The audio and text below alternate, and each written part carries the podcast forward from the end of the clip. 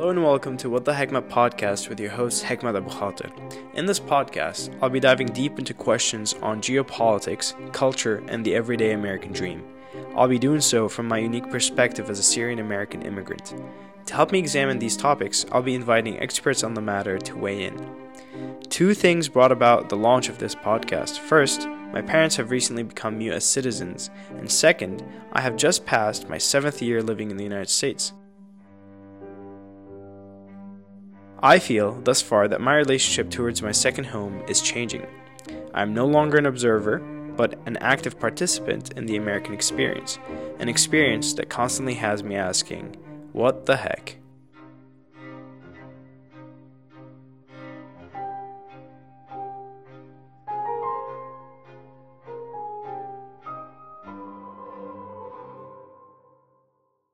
Bonjour à tous et bienvenue à What the Hekmat, épisode numéro 2. Pour cet épisode de What the Hekmat, on fera l'interview en français car on est assez heureux d'avoir un grand du monde arabe avec nous, Sita Hersioud. Monsieur Sioud a passé une longue carrière dans la diplomatie qu'il a placée dans, les, dans des pays divers, de l'Émirat au Danemark, en passant par la Belgique trois fois, la Luxembourg et finalement les Pays-Bas. Sa vie incroyable l'a mis dans les chambres avec Yasser Arafat et Anwar Sadat et des rencontres avec la royauté de la Belgique et les chefs d'État de l'Union européenne. Alors, bienvenue et je vous remercie encore une fois d'être ici avec nous ce matin et aussi je vous remercie pour votre générosité cet été pour l'information des auditeurs, M. Sud m'a laissé rester dans sa maison à Cannes l'été dernier pour le festival du film. Non, il y a un avantage, c'est que vous êtes aussi l'ami de mon petit-fils. Oui, c'est ça. J'ai resté avec euh, M. Salim Sioud à, à, Paris pendant mon semestre d'échange à Paris. Alors, euh, est-ce qu'on peut commencer cet épisode par un court résumé de votre chemin vers la diplomatie mon court, mon, court, mon court chemin vers la diplomatie euh, s'est fait, fait d'une manière un peu, euh, comment dirais-je, euh, approximative, si je peux utiliser le mot. Mm-hmm. En réalité, moi, j'ai fait des études de droit à Paris, à la mm-hmm. faculté à la rue Saint-Jacques, bien sûr. Et au moment où je faisais mes cours de droit à Paris, euh, j'avais entamé euh, une préparation de DES, DES qui était quelque chose pour préparer au doctorat, pour préparer à l'enseignement. Et c'était dans le cadre de l'enseignement que je me que je me faisais, que j'avais pris en quelque sorte mon chemin. Mais à ce moment-là, le hasard qui fait bien les choses dans la vie, m'a permis de rencontrer Madame Sioud, hum. euh, d'entamer une vie, si vous voulez, à deux, pour ne pas dire plus. Et quand j'ai entamé cette vie à deux, j'étais obligé de commencer à travailler. Et j'ai commencé à travailler, tout en étant d'ailleurs étudiant, j'ai commencé à travailler à la Société tunisienne de banque qui avait une succursale à Paris. À ce moment-là, un ancien maître, un ancien patron, m'a proposé de venir renforcer les rangs de l'ambassade, le rang des diplomates à l'ambassade. Mhm. Et je n'ai pas dit oui, je n'ai pas dit non non plus, mais j'ai dit je ne veux pas être un stagiaire, je veux rentrer dans la carrière immédiatement. Mhm. Il m'a dit ah, ça, ce n'est pas possible comme ça et d'une manière directe. Mhm. Alors je lui ai dit dans ces conditions-là, moi je suis engagé différemment sur un plan personnel, je ne peux pas venir donc avec vous à l'ambassade mon, le patron qui nous a fait cette suggestion, qui m'a fait cette suggestion, c'était M. Lasram, qui a été ministre à plusieurs reprises, qui a été aussi ambassadeur, etc. Bon, le hasard fait bien les choses. Je rentre à Tunis par la suite pour faire le chef de cabinet du directeur général de la radio-télévision tunisienne. ce que j'ai fait pendant trois ans. Au moment du départ de la radio-télévision tunisienne, je rencontre à nouveau M. Lasram, qui me dit, alors, tu t'es pas encore décidé pour venir dans le cadre de la diplomatie? Je lui ai dit, après tout, pourquoi pas? J'étais donc dans mon pays. Il m'a dit, donc, j'ai une place pour toi, tu viens, tu me secondes. Alors, c'est un peu par hasard. oui, je vous ai dit, c'est un par, par une... Et je rentre avec lui comme adjoint, alors qu'il était ambassadeur directeur de la coopération dans le cadre du ministère des Affaires étrangères. Et c'est comme ça que ma carrière a été entamée dans le cadre de la diplomatie. Il faut dire que, en ayant fait des études de droit, et surtout de droit international, hmm. on est en quelque sorte, vous qui, êtes, qui avez fait des stages et des études à la rue Saint-Guillaume, vous savez un peu ce que c'est, bien sûr. La rue Saint-Guillaume, mhm. c'est là où vous avez rencontré Céline. Oui. Bon. Donc, euh, j'ai entamé ma carrière diplomatique à ce moment-là, c'est-à-dire en 1971, pour être plus précis. Et tout ça en même temps que vous étiez un footballeur?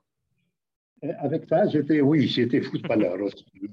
Ça, quand j'étais étudiant, euh, j'ai dirigé, j'étais même euh, capitaine de l'équipe de la Maison de Tunisie qui se trouve hein, au boulevard Jourdan à Paris. C'est à, quel arrondissement à Paris? Dans le 14e arrondissement, à la ah. cité universitaire. Ah, c'est par le, cité universitaire. Et à la cité universitaire, ah on, avait, on avait les, maisons qui représentaient un peu pratiquement tous les pays, ou presque. Hmm. Il y avait une trentaine de maisons universitaires là-bas. Et on avait même un championnat qui existait au niveau de la cité universitaire en tant qu'étudiant. Et alors, moi, c'était la maison de Tunisie, il y avait la maison du Maroc. À l'époque, il n'y avait pas encore de maison d'Algérie.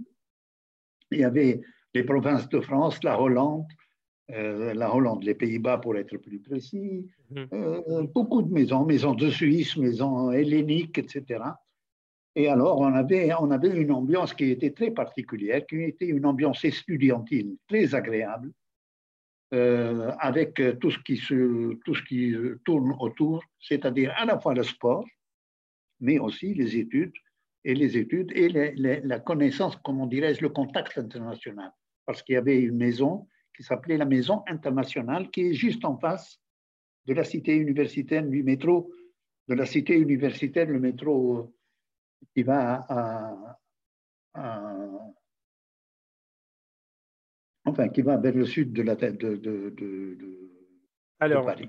Alors, cette expérience a commencé, euh, votre expérience de votre début dans le monde de dialogue international, diplomatique, avec des autres personnes, des autres pays, des autres euh, nationalités.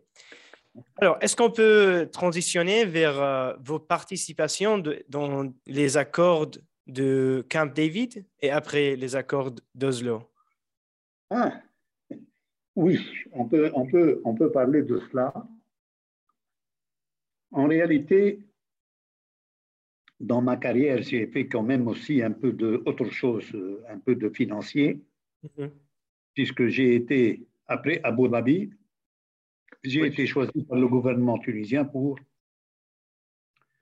faire le euh, vice-gouverneur de la Banque centrale de Tunisie, où je suis resté huit ans.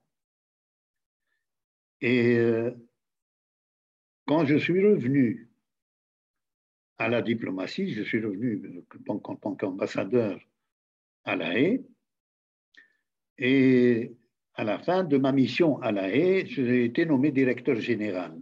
Et en tant que directeur général au ministère des Affaires étrangères, on avait eu l'avantage à ce moment-là de discuter et d'avoir cette initiative, cette belle initiative qui malheureusement n'a pas eu en définitive de conclusion d'Oslo, les accords de paix. Alors, dans les accords de paix, la Tunisie a été très active sur les quatre plans.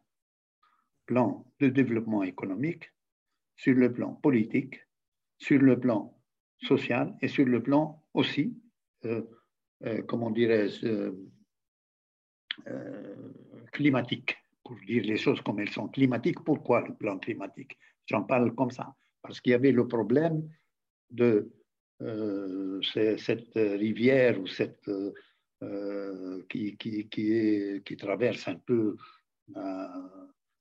je n'ose pas dire Israël, la, Palestine, et qui posait problème au niveau de la distribution des eaux, à la fois pour le, le Liban, Israël et voire même la Syrie. Voilà. Donc, sur ces années 90, ce programme d'Oslo nous a permis de nous revoir à plusieurs reprises avec nos amis palestiniens qui étaient déjà qui étaient en Tunisie à l'époque vous le savez, et euh, de voir aussi un peu les Européens, voire même les Américains, et les deux. Euh, les, deux euh, les Américains compris. Les Américains, il y avait. C'était Madeleine? C'était à l'époque, il y avait un sous-secrétaire d'État qui s'occupait de, de, la question palestinienne. Mhm. Et nous avons eu des réunions même à Washington. Hmm. Nous étions représentés. Moi, nous étions représentés, où je, je me trouvais aussi, hmm. parce que j'avais en charge, si vous voulez, par le gouvernement tunisien, de la partie qui était développement économique essentiellement. Hmm. Nous avons fait des réunions à la fois à Washington, nous avons fait aussi d'autres réunions euh, en Yougoslavie. À l'époque, ce n'était pas encore la, Yougoslavie, encore le pays, etc.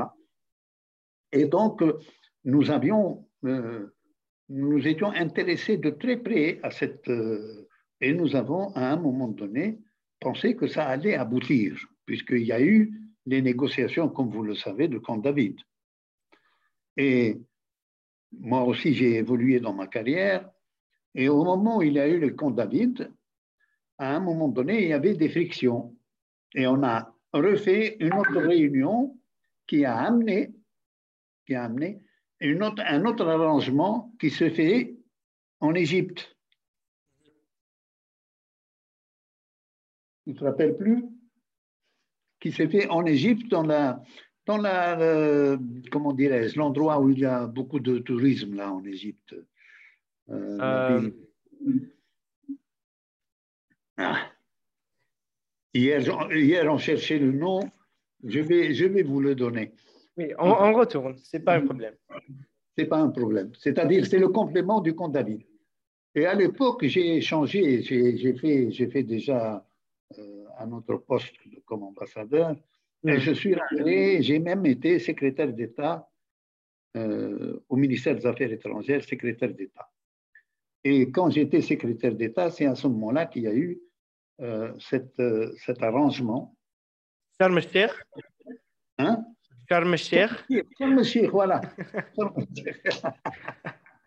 Très bien. il y a eu cet arrangement de Sharm el sur les années 80, la fin des années 90, hmm. et j'ai été même commis autant par le, gouvernement tunisien et par mon, mon, président que par le président feu Yasser Arafat et c'est là où j'ai eu l'avantage de rencontrer aussi l'actuel président palestinien. Mhm. Ils m'ont chargé d'aller demander aux autorités israéliennes qu'est-ce qu'on attend pour appliquer ce qu'on a convenu à Sharm el-Sheikh. Mhm. Et j'ai même fait le déplacement pour dire cela. Et j'ai eu, à ce moment-là, quelques vingtaine, plus de 20 années, j'ai eu une critique assez acerbe. Vraiment? De la part des journaux, oui, des journaux syriens. lesquels? Hein? Lesquels? C'est des journaux, c'est un ou deux journaux syriens qui disaient eh, bon, bon, il est venu pour. Waouh, c'est génial. Je vais, je vais le, je vais le trouver. Et, alors, le plus marrant dans l'histoire, c'est que moi, j'étais commis simplement de dire, de dire aux autorités israéliennes qu'est-ce que vous attendez pour, pour, pour, mettre en application ce programme? Mhm. Et je suis venu, je suis venu leur dire cela Mhm. de la part non seulement de mon président, mais surtout du président Arafat à l'époque. Ouais. Qui, m'a reçu, a été- qui a été vraiment, jusqu'à maintenant, d'ailleurs, je ne sais pas si euh, Céline vous en a parlé ou pas une fois, je- il, il m'a offert, il offert une miniature de. de, de- oui, D'ivoire, une, Coran d'ivoire, c'est vrai? oui, Et oui, c'était oui. cette, cette euh, rencontre avec Arafat ou l'après? C'était quelle année? Cette rencontre avec Arafat, je suis rentré avec deux ou trois gros cadeaux de, de, de, de sa part. Wow. Parce que, parce que il a- non seulement il avait confiance en moi et il m'a, il m'avait, il m'avait adopté, si je peux utiliser le mot, Hmm. il m'avait euh, agréé, mais il m'a dit, je compte sur toi. Et et comment est-il comme personne, Yasser? Ah, ah, moi, je, je l'ai trouvé charmant. Il était, c'était la fin pratiquement de sa carrière, Que Dieu ait son âme. Il était charmant. D'ailleurs, Abbès était présent. Hmm. Et euh, à ce moment-là, il y avait de l'autre côté, comme ministre des Affaires étrangères d'Israël, Cohen, Hmm. et comme euh, représentant, comme représentant de l'Union européenne, il était, il était là-bas pour représenter l'Union européenne, mais euh, à- euh, en Palestine, quoi. Euh, L'Espagnol, là, qui a, été, qui a été ministre des Affaires étrangères. Euh, Je ne me rappelle plus le nom maintenant. La mémoire des noms m'échappe. Ça va. Oui. Alors. Une petite transition ici. Comment est-ce que la situation entre les pays arabes et Israël a changé pendant les 30 dernières années depuis la signature des accords? En pensant de la normalisation des relations entre les pays arabes du Golfe et du Maghreb comme la- le Maroc euh, avec, euh, avec Israël?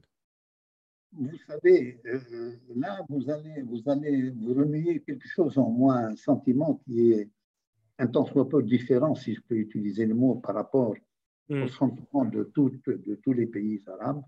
mhm, Nous, en Tunisie, nous avons toujours, et Bourguiba essentiellement, nous avons toujours été pour la, Dialogue? le dialogue, Hmm, pas pour la guerre, pour le dialogue. Et Bourguiba, vous vous rappelez un peu, je rappelle encore son histoire quand il a été à Jéricho mhm, en, en 67, il leur avait dit cela. Il avait dit, il faut qu'on arrive à une solution. Rien ne peut se faire par la guerre parce que la guerre n'amène qu'une domination de l'un ou de l'autre. mhm. Et nous, nous pensons un peu, nous, moi personnellement, qui garde un tant soit peu cet esprit présent, euh, nous pensons que la meilleure formule, c'est de trouver des solutions adéquates, acceptées par tout le monde. Pérez nous avait donné à un moment donné, euh, comment dirais-je, l'espoir d'arriver à cette solution. Si vous vous rappelez très bien de la période Pérez, Mhm, Malheureusement, il y a eu ces attentats et ces, ces machins qui ont remis euh, de nouveau tout en. Malheureusement. Voilà un peu. Alors, mon sentiment maintenant, mhm, on est en train de revoir les choses, mais de revoir les choses avec les tierces personnes, ceux qui ont toujours appuyé Israël, et vous les connaissez mieux que moi. Et ces tierces personnes sont en train de ramener certains pays qui étaient parmi les pays les plus opposés, les plus opposés, si vous voulez, à une solution, à les ramener maintenant pour que, après avoir perdu quand même à la fois des années, mais en plus des années, après avoir perdu, si vous voulez, une sorte de l'élément essentiel de la personnalité de- de ce peuple que, que, que je vénère. Je Et, euh, Ouais. Sur, sur le, sujet plus euh, précis, dans la Tu- Tunisie quand même, euh, le Parlement a, pas, je ne sais pas si le, le loi a passé, mais ils ont considéré une loi qui crimin- criminalise la normalisation de relations relation avec l'Israël. Quel est le... les, les, euh, Non, euh, le que ça, Parlement- ça doit passer ou non? Non, non.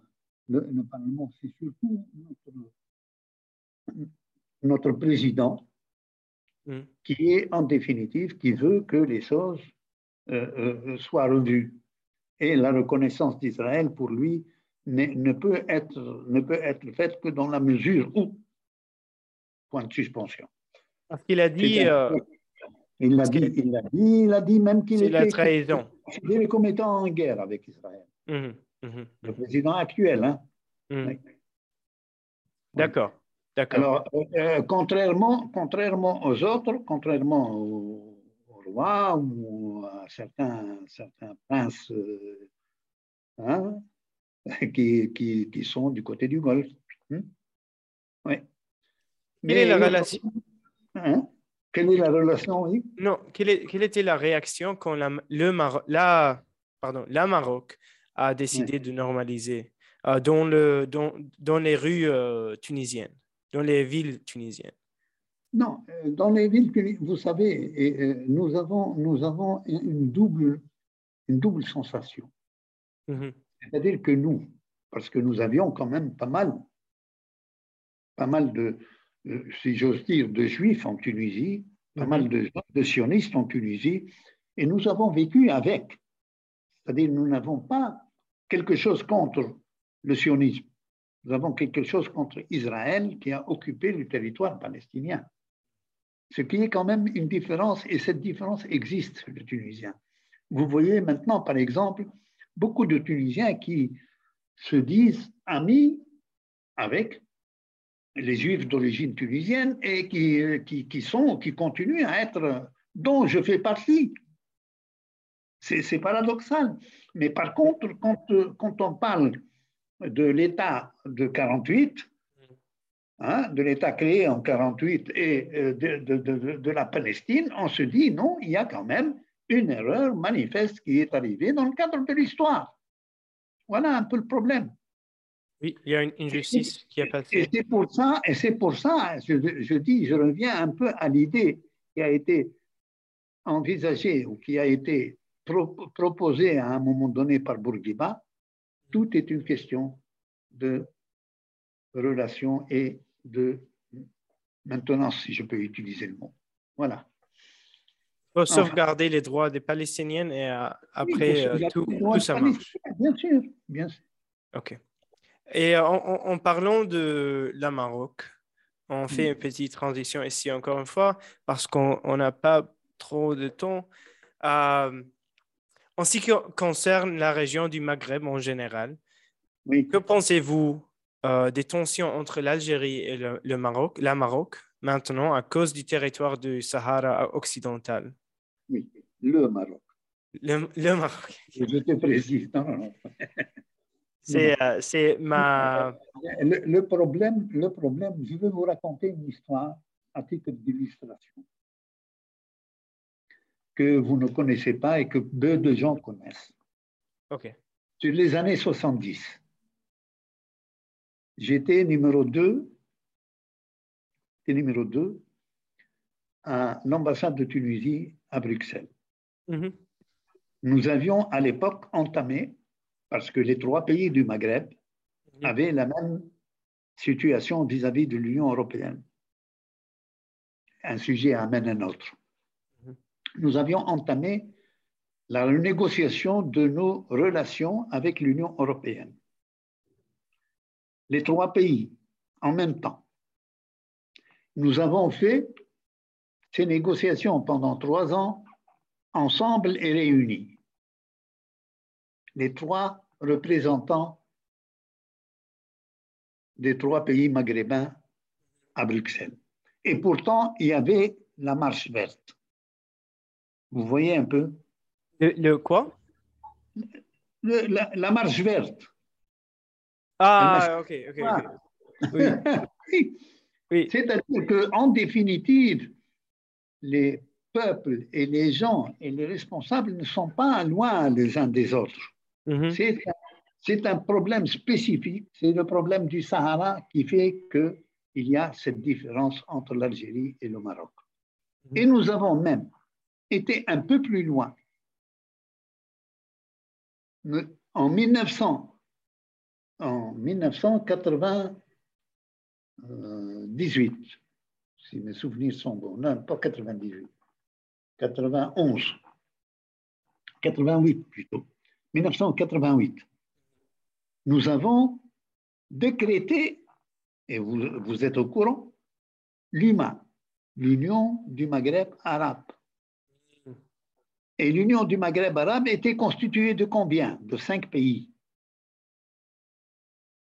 Cinq Maroc, pays. Algérie, Tunisie, Libye.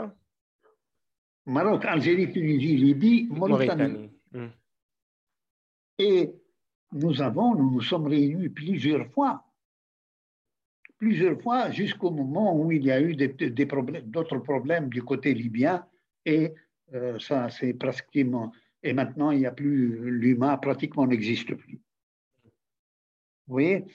Donc cette difficulté, c'est des, des, difficultés de gens de comme, comme vous avez entre un parti et un autre, comme vous avez entre, entre par exemple, euh, entre vous et le Liban, des fois, des fois, je ne dis pas toujours, parce que vous avez, euh, le, quand, vous allez, quand vous allez au Liban, quand vous allez à Beyrouth, euh, Beyrouth, il y a à peu près 30% d'habitants qui sont d'origine syrienne, n'est-ce pas? Syriens, palestiniens. oui, oui, oui, non, mais. Et il faut, il faut qu'on, il faut qu'on se dépasse. Il hmm. faut qu'on se dépasse pour le bien de tous. Hmm. Et il faut qu'on, qu'on arrive à nous entendre pour aller dans, le même sens et pour aller vers, l'avant. Voilà un peu notre situation. Maintenant, nous sommes tous, tous, les, pays, on, parle du printemps arabe. Moi, je dis, je dis, il n'y a pas de printemps arabe. Euh, euh, euh, la situation qui prévaut actuellement, actuellement, après le printemps arabe, d'ailleurs, je dirais, c'est un peu la pagaille un peu partout dans le monde arabe. Je suis désolé. Vous. Le chômage, c'est partout. Il y a la corruption, c'est partout. Oui. Oui, partout, partout. Il y a, il y a on, se, on, se, tire dessus, ou presque. Mm-hmm. C'est dommage. Oui. Alors, au sujet du, du, printemps arabe, mm-hmm. euh, le samedi 17 décembre 2010, le jour où Mohamed Bouazizi s'est immolé, où étiez-vous? Pourquoi vous prenez la date du 17 décembre? Parce que c'est euh, c'est le jour que tout ça a changé pour moi, pour ma famille, pour toutes les personnes de la Syrie. Le jour, où Bouazizi s'est immolé, s'est immolé, a essayé de s'immoler parce qu'il est mort après. C'est immolé. Oui, a essayé de s'immoler. Mm-hmm. Euh, ce jour-là, moi, j'étais, malheureusement, je n'étais pas en Tunisie. Mm. J'étais à Bruxelles, mm-hmm. où j'ai visité mes enfants. Parce que dans la famille, comme vous le savez, j'ai un fils qui est resté à Bruxelles et une fille qui est maintenant, avec, euh, grâce à sa double nationalité, fonctionnaire à l'Union européenne. Donc, j'ai été les voir et je suis resté là-bas et je n'ai pas pu rentrer en Tunisie que vers la fin du mois de janvier. Ah. Donc j'ai passé toute la période dehors. De la révolution au Bruxelles. C'est la révolution, mais moi, je ne l'ai pas vécu de l'intérieur. Je l'ai vécu de l'extérieur avec, avec, les avec les informations que je recueillais. Oui, je, je parle de ce jour parce que c'est un jour, euh, je dirais, gigantique dans l'histoire arabe, euh, si le, le, printemps arabe existe ou non. Mais quand même, votre pays, ça, la Tunisie. A... Oui. Oui, mais. Euh, le printemps arabe, le printemps arabe, c'est-à-dire que nous avons une situation, il faut avouer les choses. Mm. On l'a appelé printemps. Et le printemps arabe était manipulé et dirigé et financé mhm. par qui? Par, par l'Israël, la Russie, les États-Unis, la Chine, les, les pays de Golfe. Du Golfe, exactement. Oui, oui, oui. Il a touché quel pays? Il a touché des pays qui sont dans une situation plus ou moins tranquille. Oui. L'Égypte, la Tunisie, La Syrie. la Syrie. Voilà. Oui. Et, et- pas toucher les, les pays. euh, qui avaient, qui avaient, je m'excuse, je, Oui, oui, allez-y. pays qui avaient pendant les 15 dernières années, parce que moi j'ai été chez vous, et vous êtes devenus d'ailleurs dangereux pour nous, si je peux utiliser le mot. Mhm. Parce qu'en Syrie, la Syrie est devenue un pays producteur d'huile d'olive. Les plantations, les plantations de- de- d'oliviers qui ont été faites pendant la période de 2000 à 2010 étaient énormes. Ça a Ah, excédé la on- production de la Tunisie? Ça n'a pas excédé, mais c'était, ça se rapprochait. Ah, ça, ça a devenu un compétiteur. C'était une compétition, ben, un compétiteur. Nous, nous, nous avions un, un taux de progression qui était de 5% l'an, Mhm. de, de 95 jusqu'à 2010. Mhm. Non. Et vous pouvez vérifier avec, avec, avec les livres d'histoire. L'Égypte avait plus ou moins, ce- mais c'était les, les frères, comme on dit, ne voulaient pas de cela. Oui, Et Oui. ils se sont, Radi- ils se sont embobinés avec d'autres pour nous mettre en difficulté. Voilà un peu le problème. Oui, alors, et, et maintenant, il y a encore le même problème avec le Narda en, en Tunisie. Et maintenant, et maintenant, ça continue chez vous. Mhm. c'est de la même manière. Pas de, pas de la même manière, pas avec une intervention extérieure, mais à l'intérieur. Oui. Euh, chez nous, c'est un peu le- Voulez-vous, vous n'en voulez pas, ainsi de suite. Alors, je, je- je peux voir, je peux voir que c'est euh, 3 heures maintenant, euh, 15 heures pour vous. Mais Oui. est-ce que vous avez un petit euh, moment pour deux, le, le deux finales questions? Oui, oui, avec plaisir, oui. Ok, génial. En parlant des, des, des guerres de proxy, euh, Mm. que pensez-vous de la situation en, en Libye euh, maintenant avec les élections euh, et le- la division de la pays entre le, le côté russe et le côté turc? De toute manière, je connais très bien la Libye et, et- et- et j'y ai des amis, des amis, des frères, Mhm. pour ne pas dire amis. Je pense que le peuple, le peuple libyen ne veut pas de cela. Je pense qu'il est soumis aux influences extérieures. Ces influences extérieures qui font maintenant qu'on vous sort de temps en temps X, Y ou Z, je ne veux pas, je ne citerai pas les noms ni de Haftar ni de euh, Le fils de Kadhafi, Saif al-Din. etc. Mm. Mais je crois que pour que la Libye redevienne le pays que j'ai chéri, que j'ai aimé, Mhm. il faudrait, il faudrait qu'on enlève un peu tout, tous ces, ces rajouts qu'on a ajoutés du côté de Masrata, du côté de machin, etc. Vous voyez un peu ce que je veux dire? Oui.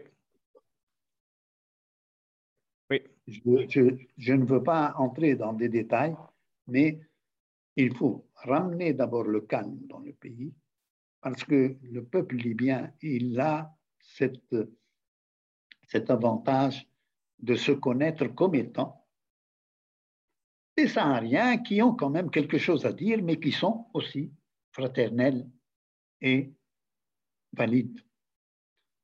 Quand vous, quand vous, quand vous les manipulez, quand vous mettez, euh, je ne sais pas qui, qui vient de Turquie ou qui vient de, comme vous l'avez dit, de, de chez La Russie, Poutine, oui. Mhm. mais à ce moment-là, bien sûr. Alors, il faut de...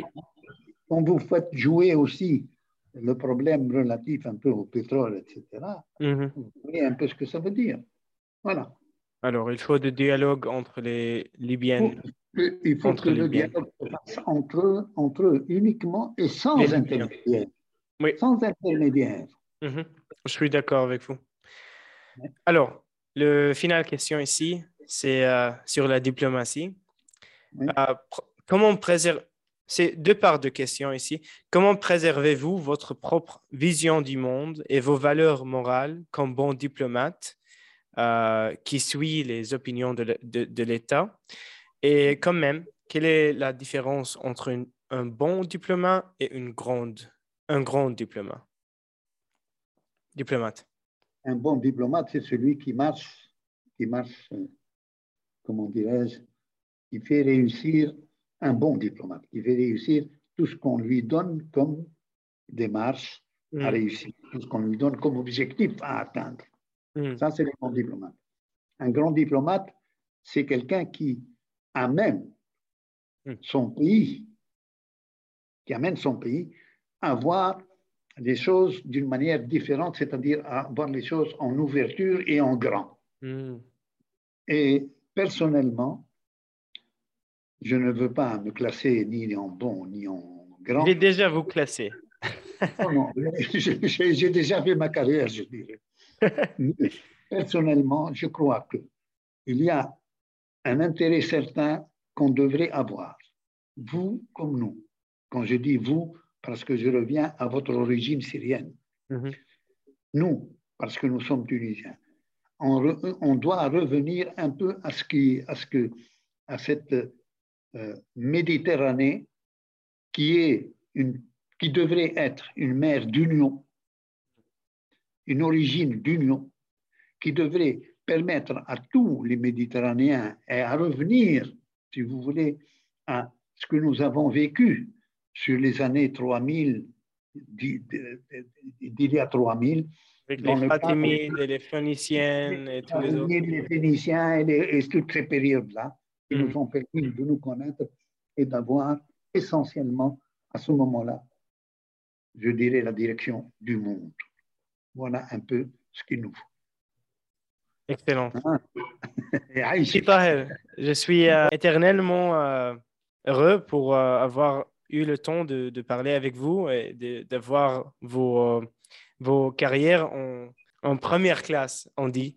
J'espère qu'on se reverra bientôt en fonction de vos programmes d'avenir.